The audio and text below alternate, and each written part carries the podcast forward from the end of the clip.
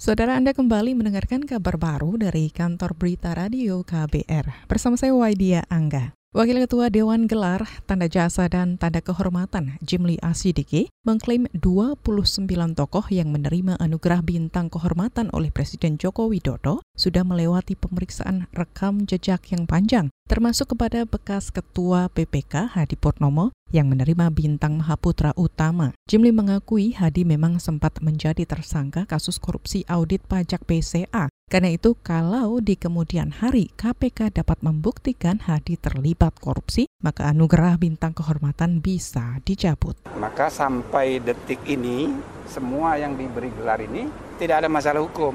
Nah, Dewan itu harus memperlakukan sama. Misalnya mantan ketua lembaga negara, kalau dia tidak ada masalah hukum, maka kita berikan penghargaan.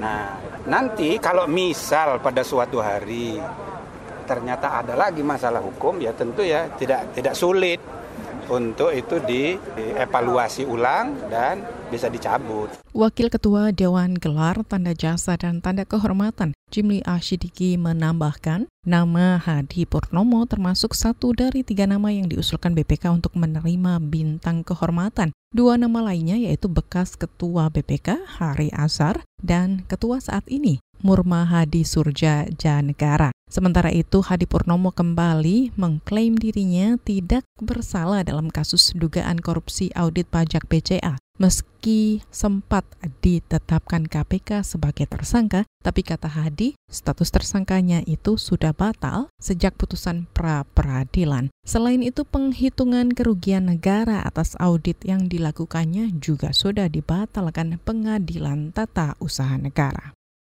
Berita selanjutnya, solidaritas perempuan menilai peran perempuan di kabinet periode pertama Presiden Joko Widodo belum signifikan. Ketua Solidaritas Perempuan Dinda Nuranisa Yura mengatakan masih banyak kebijakan yang belum pro terhadap kebutuhan perempuan. Misalnya soal reklamasi yang merugikan masyarakat termasuk perempuan. Solidaritas perempuan mendorong presiden untuk lebih melibatkan perempuan di pemerintahan mendatang bukan hanya sebagai syarat formalitas tapi juga harus merepresentasikan perempuan. Jadi memang yang kita dorong adalah bukan hanya sekedar perempuan yang menjadi pemimpin baik itu di kabinet maupun di berbagai kementerian dan uh, ataupun kepala daerah dan lain sebagainya, tapi bagaimana kemudian kepentingan dan situasi situasi perempuan itu betul-betul tersuarakan dan terakomodir dalam uh, berbagai kebijakan dan program yang dikeluarkan oleh pemerintah. Ketua Solidaritas Perempuan Dinda Nurani Sayura menambahkan saat pidato kebangsaan Jokowi Juli lalu juga belum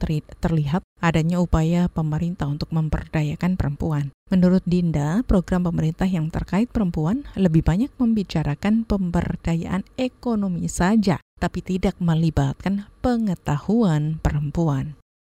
Saudara KPK akan mengumumkan tersangka kasus dugaan suap restitusi pajak. Kasus itu merupakan penyidikan perkara baru. Dan informasi selengkapnya kita simak bersama jurnalis KBR Mutia Kusuma langsung dari Gedung KPK Jakarta. Mutia silakan laporannya. Saudara, Komisi Pemberantasan Korupsi KPK sore ini akan mengumumkan tersangka kasus dugaan suap restitusi pajak sebuah perusahaan di Jakarta. Konferensi pers akan disampaikan bersama Inspektorat Kementerian Keuangan RI. Ini sebagai bentuk kerjasama bidang investigasi dengan Inspektorat Kementerian Keuangan. Perkembangan penyidikan baru ini diumumkan setelah lembaga anti rasuah melakukan rekonstruksi perkara suap pajak bersama Kejaksaan Agung kemarin. Rekonstruksi ini dilakukan oleh Satgas Penindakan Koordinator Wilayah 3 KPK bersama Inspektorat Kementerian Keuangan di Kantor Pelayanan Pajak Pratama Cengkareng, Jakarta Barat. Tindak pidana korupsi yang ditangani adalah dugaan PNS menerima hadiah atau janji berkaitan dengan pengurusan permohonan restitusi pajak PT Cengkai Indonesia tahun 2016.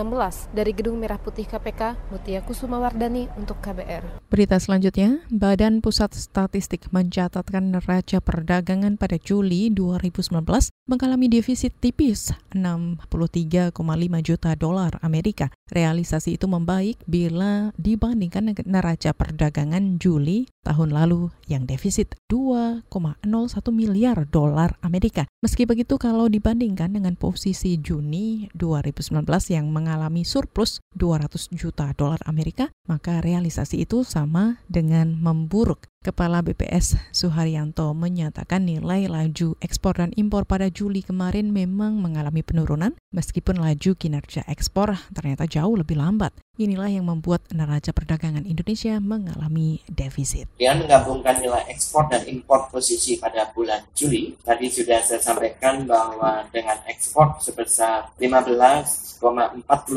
miliar US dollar dan dengan impor sebesar 15,51 miliar US dollar berarti pada bulan Juli ini terjadi defisit sebesar 0,06 miliar US dollar. Kepala BPS Suharyanto menambahkan sepanjang Januari hingga Juli 2019 kinerja neraca perdagangan Indonesia masih tercatat defisit 1,9 miliar dolar Amerika tapi realisasi ini lebih baik dibandingkan periode Januari hingga Juli tahun lalu yang juga defisit 3,2 miliar dolar Amerika. Saudara demikian kabar baru dari KBR saya Waidia Angga.